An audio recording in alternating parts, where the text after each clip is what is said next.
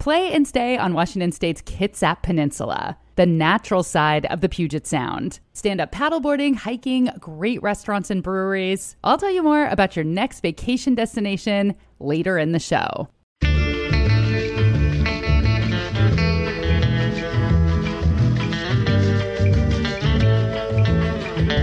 I'm Rachel Bell, and this is Your Last Meal, the show where celebrities share stories about the foods they love most, and we dig into the history, culture, and science of those meals with experts from around the world. Today on the program, Taylor Dayne.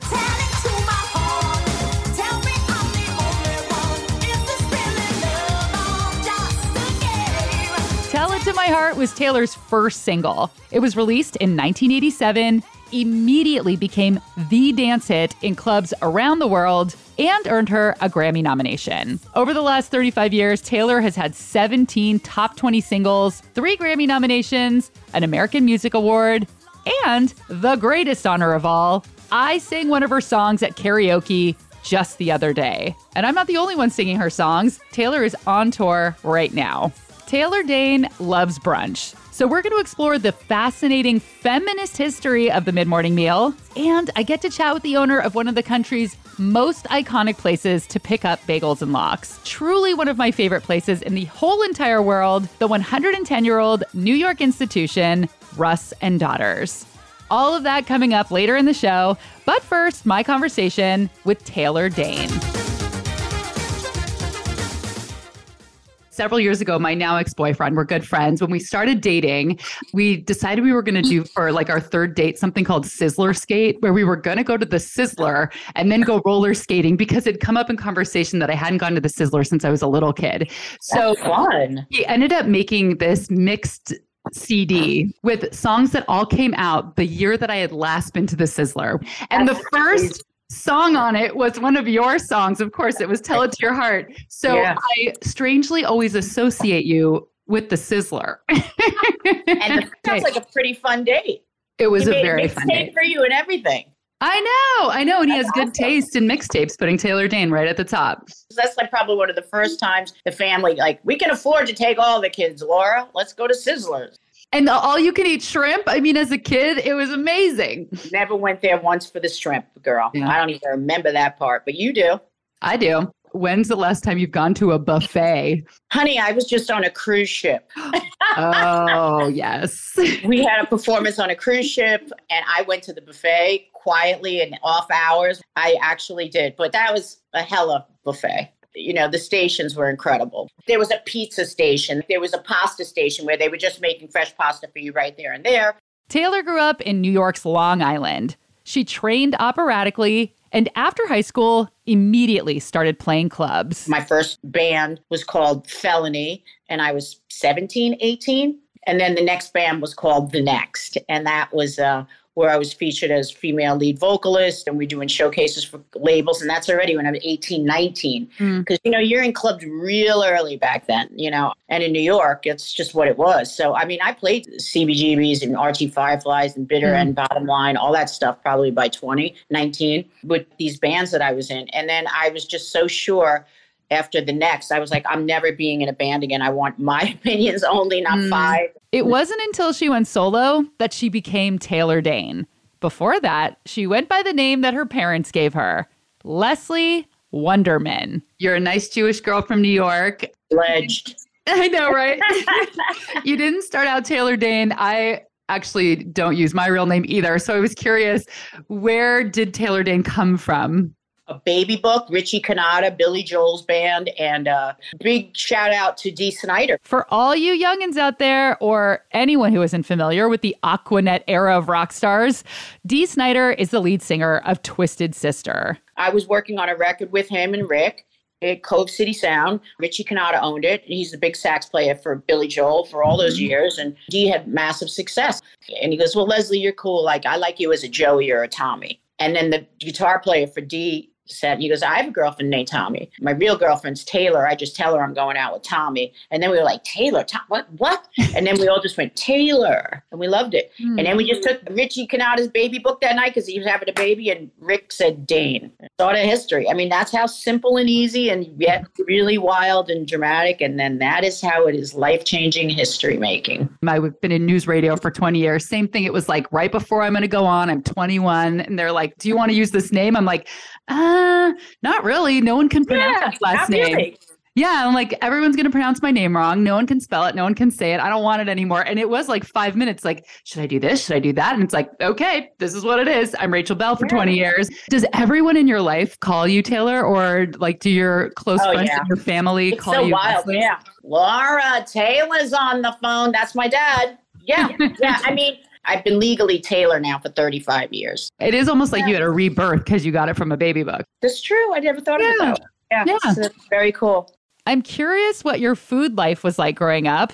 Who cooked in your house? My mom had like a Monday, Tuesday, Wednesday, Thursday situation going on. Okay. Monday night was chicken fricassee. Tuesday night was, that's all I really can remember. Mm-hmm. Holidays were more special because, you know, in the Jewish household, she at least attempted and made the matzo ball soup, which was, was a big thing. And I thought she was amazing. Her stuffing was always Pepperidge Farm. She said, it has to be this, the onions and the mushrooms and the way she sauteed it and the butter. And it was just amazing.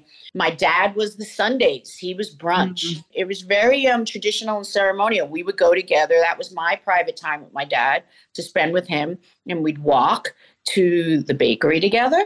We talked to Harry, the baker, and he'd get his fresh loaf of rye bread. He'd get his onion board bread. He'd get me my bow tie cookie to eat. And then we'd go next door to the delicatessen. So food was um, a beautiful thing. And then my dad would make this big skillet, electric skillets, like his eggs. If he was in a good mood and he woke up that morning, we know it was going down. It wouldn't be too much drama. But yeah, Sunday brunches were were always just wonderful because mm. at least my dad was kind of singing. He was at least there, and that's when music was wafting through the house. Man of La Mancha or the Fantasticks and everything that my parents would love. That's when I felt the most liberated and felt a great happiness was when my father was in a good mood my mom was, you know, okay, and, and the food and the smells, and you know, and I went on my walk with my dad.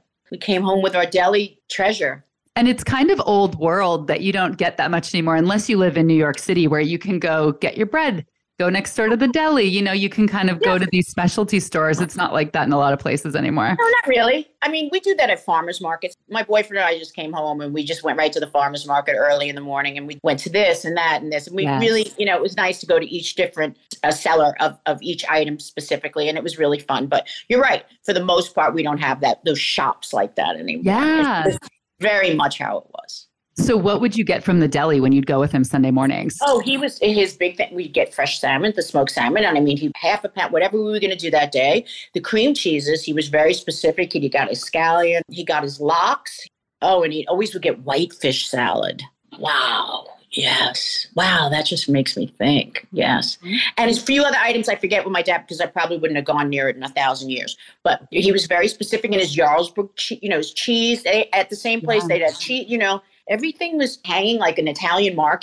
Well, yeah. the Jewish delis were very similar. So you had mentioned that your mom makes matzo ball soup. Was there anything special about hers that you remember? Yes. Well, and you know, and I even took this up with Rachel Ray and oh, Guy when I did the show. Taylor was a contestant on the first season of the Food Network show Rachel versus Guy Celebrity Cook Off. She competed against folks like Coolio, Lou Diamond Phillips, and your last meal guest, Cheech Marin. I made a matzo ball soup in under 25 minutes. Is that even possible? Guess so. so I had to get that stuff so cold. You know, when you put it in the refrigerator, the yolk, yes. the eggs, the matzah. Mm-hmm. You know, she's like, "Well, you can just use soda water," and I go, "Yeah, that's not what Mama did." You know, but it was always the Manischewitz. She really enjoyed that, and now I use far better broths and things that we can do, and chicken stock. I also use the Manischewitz because my mom used the Manischewitz for the balls. I think it's so perfect. I am afraid to make them from scratch because I don't want to mess them up because it's so Wait, good from the box. I have two boxes downstairs. Yeah, it's like, it's like heaven. Today is the last day of Passover, but if you want my matzo ball soup recipe, which unbiased is the best matzo ball soup I've ever had, sign up for my newsletter. I just posted the recipe a couple weeks ago. Is part of my recipe opening a box of Manischewitz matzo ball mix? Why, yes. Yes, it is. But the soup is homemade. This is my mom's recipe, and it has a couple ingredients in it that make it really special. Sign up at rachelbell.substack.com. It is free, and you can find a link in the show notes. Time for a quick break, but when we come back, Taylor Dayne's last meal.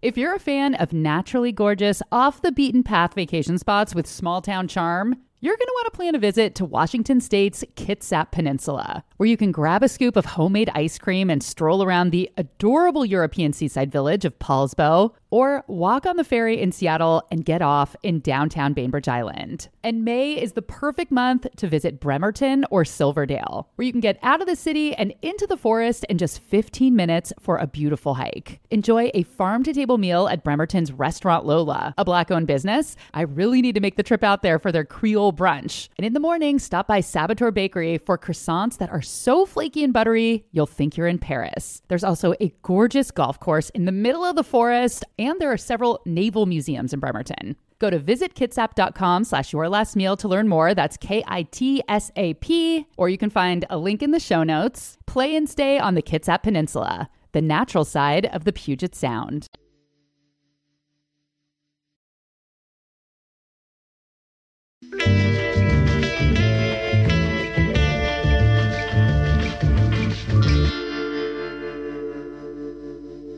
Question of the show What would your last meal be? Yeah. When I think of food, I get a lot of comfort at different times. Like a french fry could do all the way for me. Just like a great piece of bread with the most incredible butter could take me. So obviously, I like things a little bit more savory. It's not going to be a cake. It's not going to be something sweet. Although we were at the market the other day and there was some cinnamon buns that just like I'm really a brunch person. I feel like I can get all my coverage with a brunch. So my last meal would probably be a crazy brunch. Then I could probably have like an assortment of things because I'd get home fries or I'd make some sort of potato. I'd make sure that was mm. part of it. An omelet, really go all the way. Like my scramble would be insane. Mm. It goes back to my dad and his skillets and his, you know, the onions, the flavors, the smells, the aromas coming through the house, the onions, the mushrooms, the spinach, you know, a certain cheddar that he used that he really loved. Mm. I don't know. Your brunch is sounding a lot like a Sizzler buffet to me. No, hell no, girl. Just kidding. So wait, let's break it down a little bit. Um, you have potatoes. You'd have kind of like a scramble. Tell me everything that would be in this big, perfect brunch. Some wonderful spreads. I probably do whitefish. I can guarantee you bagels. Number one thing: sliced fresh tomato, bagels, sesame, uh, everything toasted, yummy a whole assortment of those. Um, the spreads would be a vegetable cream cheese, a scallion, a lox cream cheese, and definitely I would have wonderful lox salmon. Absolutely. Sliced tomatoes. And then we get into the eggs. So the eggs would be some sort of frittata, if you will. And mm-hmm. it would be a large skillet frittata. So usually I tend to go into a Swiss or a feta, mm. but I'm very into the onions, like a, a Greek mixture with mushroom. And it would be a big frittata like that, very light. If I whip it up really, really, it would be super light and fluffy. I would probably do sausages. Yeah, I would do a turkey sausage. I probably would, a real nice, nice turkey sausage. I would have mimosas served. I would offer Bloody Marys. But yeah, that would be a hella the spreads alone, from the whitefish to the, the tuna to the those are a dynamite. And I mean, as far as dessert, like let's get some big cinnamon rolls and cut them up, like just really just divine. That with a mimosa and some fresh orange juice would be just wonderful. It's actually just really sweet seeing your face when you were talking about going with your dad, and you have the same expression. Like I can see you going somewhere in your mind when you're talking about it, that there's like a feeling attached. 1000%. Well, isn't that the beauty of eating with others? That's the most joyful memories I have is when it's with family and a brunch is with people. Even if it's one person, I'll always get French toast, one pancake. It doesn't yes. matter. I want 12 items on the table. Same. Yes, you have it. to do pancake for the table. That's the law. Look, I was at Denny's recently, girl. I was in the middle really? of like Tucson and I'm like, let's go to Denny's. It's Sunday. We can't stop a Sunday. And I took my assistant and we were in there. We like we were shooting a, a shoot for Dillard's, and I was like, we're going in there, girl. What did you get at Denny's? I got a scramble. I like I said, spinach, onion, probably a little feta, and some mushrooms in it. I really did. I got their home fries. I was, we'll get an English muffin toasted, Yeah. and I had turkey bacon. No mimosas, no anything like that. It was a work Yeah. day. Do they have mimosas at Denny's? No, I didn't even look, girl. Yeah. I didn't try to test out that theory. and we weren't having it. My social girl is like 25. She'd be like, hell yeah. She's like, get a coffee. I said, good girl. For her last meal, Taylor Dayne wants a big brunch. Bagels, cream cheese, whitefish salad, lox, sliced tomatoes, a frittata, potatoes, turkey sausage, mimosas, Bloody Marys, and cinnamon rolls for dessert.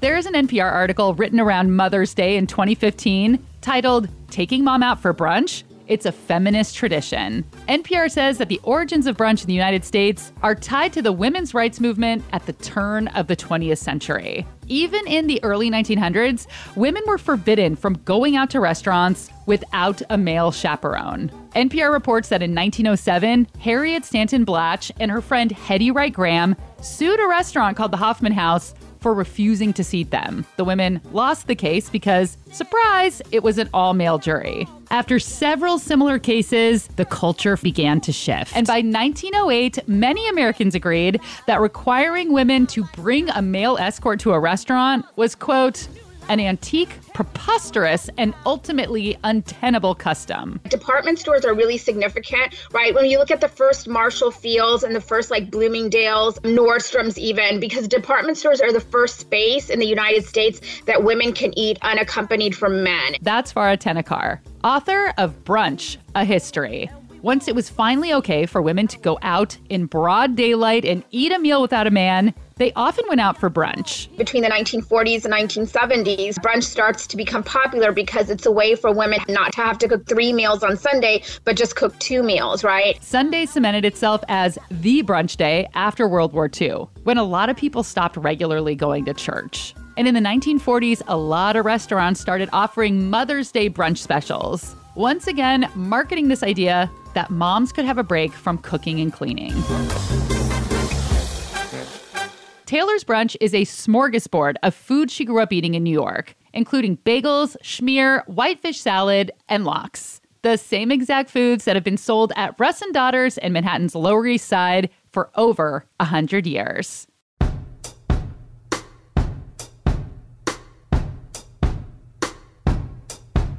Russ and Daughters is a very special place. It's a tiny shop with an old fashioned tiled floor. And on the left side of the shop is a counter where you order your lox, your schmears, your bagels. And on the right, that's where you get your sweets like babka, halva, and black and white cookies. You walk in, take a number, and wait for someone in a white coat to help you. I usually take a red eye from Seattle to New York, and if I can, I will go straight from the airport to Russ and Daughters to get a bagel with lox. But this is not an ordinary bagel with lox. Since I have flown all the way to New York, I go all out. I get caviar cream cheese. I get wild Alaskan salmon roe, the big orange ones that pop between your teeth. Then there's the lox, and I get capers, all on a sesame bagel. Never ever toasted. By the time I'm done, I have a $20 bagel.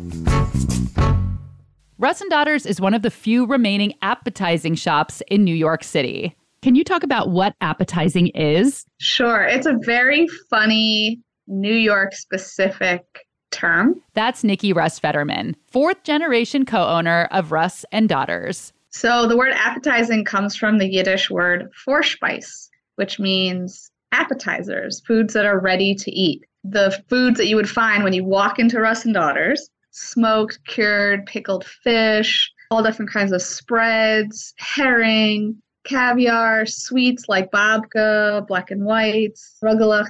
Somehow, probably a Yiddish speaker, someone, you know, like my great grandfather, who was trying to speak their best English, when they were translating Vorspeis, instead of saying appetizers, they said appetizing. The uh-huh. word stuck. Appetizing is also the sister food tradition to delicatessen. So, strictly speaking, the delicatessen is where you go for meats like corned beef, pastrami, and the appetizing store where you go for fish and dairy, bagels and lox. That is appetizing. And the important distinction there is kosher law. You can't mix meat with milk. Right. Appetizing stores and delicatessens uh, came up because of kosher dietary laws that prevent the mixing of meat and dairy.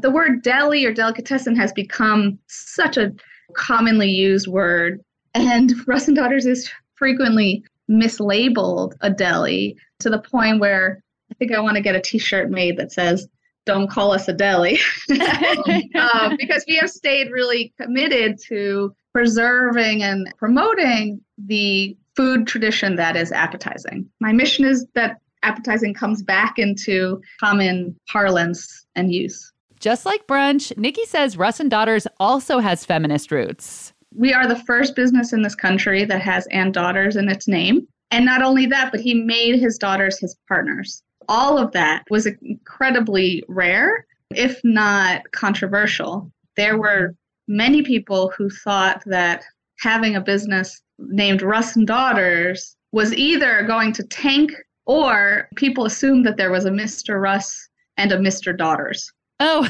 I had never really thought about it this way, but this idea of appetizing, right? Foods that are ready to eat. In a way, it's like was also giving women a break from cooking, you know, like it was just ready to put out. So now I guess in my own way, I'm trying to like, you know, thread the needle. Yeah.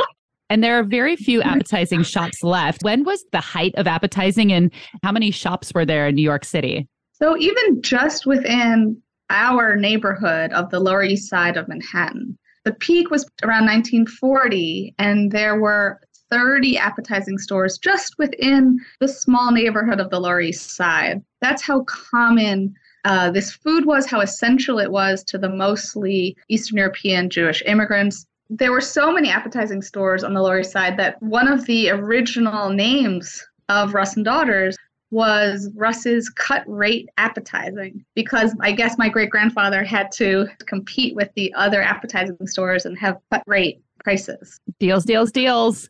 Yeah. Now we're one of the last remaining appetizing stores and we're kind of torchbearers of this food tradition. So, do you know in Eastern Europe, you know, before all these immigrants moved here and started these stores, did they exist in Europe in this way? Is it kind of a facsimile, or was this something that was created in New York as its own thing? Appetizing is really a New York thing. It was a mix of old world foods pairing, right? Meeting access to, to new world flavors and products. So, for example, the iconic bagel and lox. The original lox was not smoked salmon, but traditionally, this was salt cured salmon caught in the Pacific, and then they were transported by rail car to the East Coast, packed in salt. So they preserved as they were traveling across country. People like my great grandfather, you know, they were not eating salmon like this in the little village in Poland that he's from. The original lox was so salty. We still sell a uh, true salty belly lox at Russ and Daughters. It's you know we have eight different kinds of smoked salmon, but we we do also have traditional belly lox, and it's so salty that you needed something to cut that with, and so that's where the cream cheese got introduced, and then the the carb from the the bagel, and that's how that triumvirate came to be. Nikki's great grandfather, Joel Russ, immigrated to New York City from a small shtetl in Poland in 1907. For seven years, he sold schmaltz herring out of a barrel and a pushcart on the same street where the Russ and Daughters Cafe is now located on the Lower East Side. By 1914, he was able to open his own shop. His daughters, my grandmother and her two sisters, came to work starting when they were 10, 11. So, yeah, I guess there were no child labor laws back then. In 1935, Joel Russ changed the name of the shop to Russ and Daughters, and eventually his daughters took over. My father's generation, you know, that was the generation of kids who were supposed to be the American success story and become doctors, lawyers, engineers. My father, I guess you could say, fulfilled that wish and he was a lawyer for 10 years. But he felt this pull to the shop. And when my grandparents were ailing, he stepped in, this is around 1979, thinking that he could both practice law and run Russ and Daughters. He quickly realized it was one or the other. He chose lox. And uh, my mother thought she was marrying a lawyer and then at some point realized she was, you know, married to a bagel and lox maven. Um, and she over time also became partners with him in the business. So I very much grew up as a shop kid, helping out. I mean, first I would just steal gummy worms out of the jar. And then I also was expected to help out during the busy periods. Nikki was encouraged to do whatever she wanted with her life. But after working in other industries for seven years after college, she too felt the pull of the lox. I realized that I needed to shift my thinking that whereas I had previously thought that if I ended up doing the same work as my parents, grandparents, and great grandparents, that somehow that meant that I had not like individuated enough, that I had failed in some way. You know, so strong is this American individualistic ethos of like go and do your own thing and be your own person. And I I realized that in fact, being part of a lineage like this, being able to continue a continuous thread of tradition is so rare. It was quite a, a gift to be in this kind of relationship with your ancestors. The more we lose independent small businesses to to chains and big box stores, the more places like Russ and Daughters need to survive. There needs to be some things that that stay the same, that people can come back to and have this grounding feeling. Nikki and her cousin Josh took over in 2006, and while they do maintain tradition, they've also modernized and expanded the business. They've added nationwide shipping, all of the baking is done in house. They opened a cafe and have another one opening soon. These kinds of appetizing shops were just, you know, it was just a means to survive. My great grandfather, who started Russ and Daughters, he was just trying to get by in this new country. I don't think he could have ever predicted that two of his great grandchildren, my cousin and I, you know, would be continuing the shop, the food, and the tradition that he started. If you haven't been to Russ and Daughters, shame on you. Sorry, went into a little Grandma Sue mode there. Make sure and add it to the top of your next New York trip list. There are two benches outside the shop, and if you're lucky, you can snag one and have a perfect New York moment. Time for a break. We'll be right back.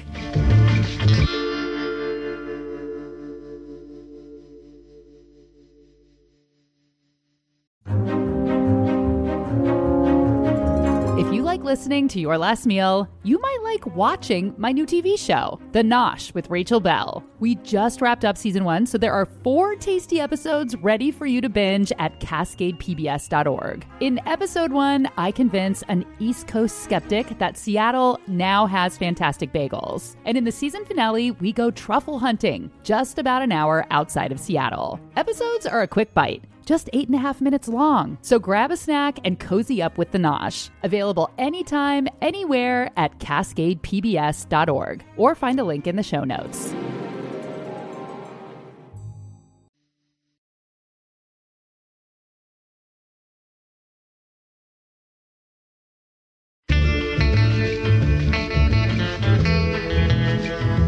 And that was Taylor Dayne's last meal. Taylor is on tour now. You can find a link to her schedule in the show notes. And please know that she is far more graceful on stage than she is competing in food competitions. Did you have an extension fall out while you were cooking? Oh my God, fall out. Then something went on fire. I remember that. I was like, throw it in the bin. When the cameras were rolling, I put the high heels on and then I'd be like running around because you know you have a certain amount of time. I was always in my flip flops. Oh, yeah. Thanks to Nikki Russ Fetterman, fourth generation co owner of Russ and Daughters. Russ and Daughters ships nationwide, so you can create your own Taylor Dayne brunch in your very own home. This episode of Your Last Meal was produced by me and mixed by the man who shops until he drops. The man who loves an LL Bean sweater, Randy Torres. Theme music by Prom Queen. Your Last Meal is a slide down the dinosaur media production. If you liked the show, and I'm assuming you do because you made it all the way to the end, please leave a review on Apple Podcasts. It is a free way to support the show. It really does get it out to new listeners. I would be so appreciative. You can sign up for my free newsletter, rachelbell.substack.com, and follow along on Instagram. Hello, Rachel Bell. I'm Rachel Bell, and this is Your Last Meal.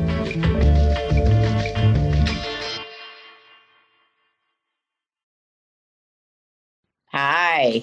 Hi. Oh, I love your hat. You're looking so LA. I love it. Very LA. yes. I wish I could pull off a hat like that. That's one thing. I put it on and I look like I'm like, like it doesn't, it, No. looks like cost, it looks like a costume when I try to wear it. You're working it. Thank you, honey.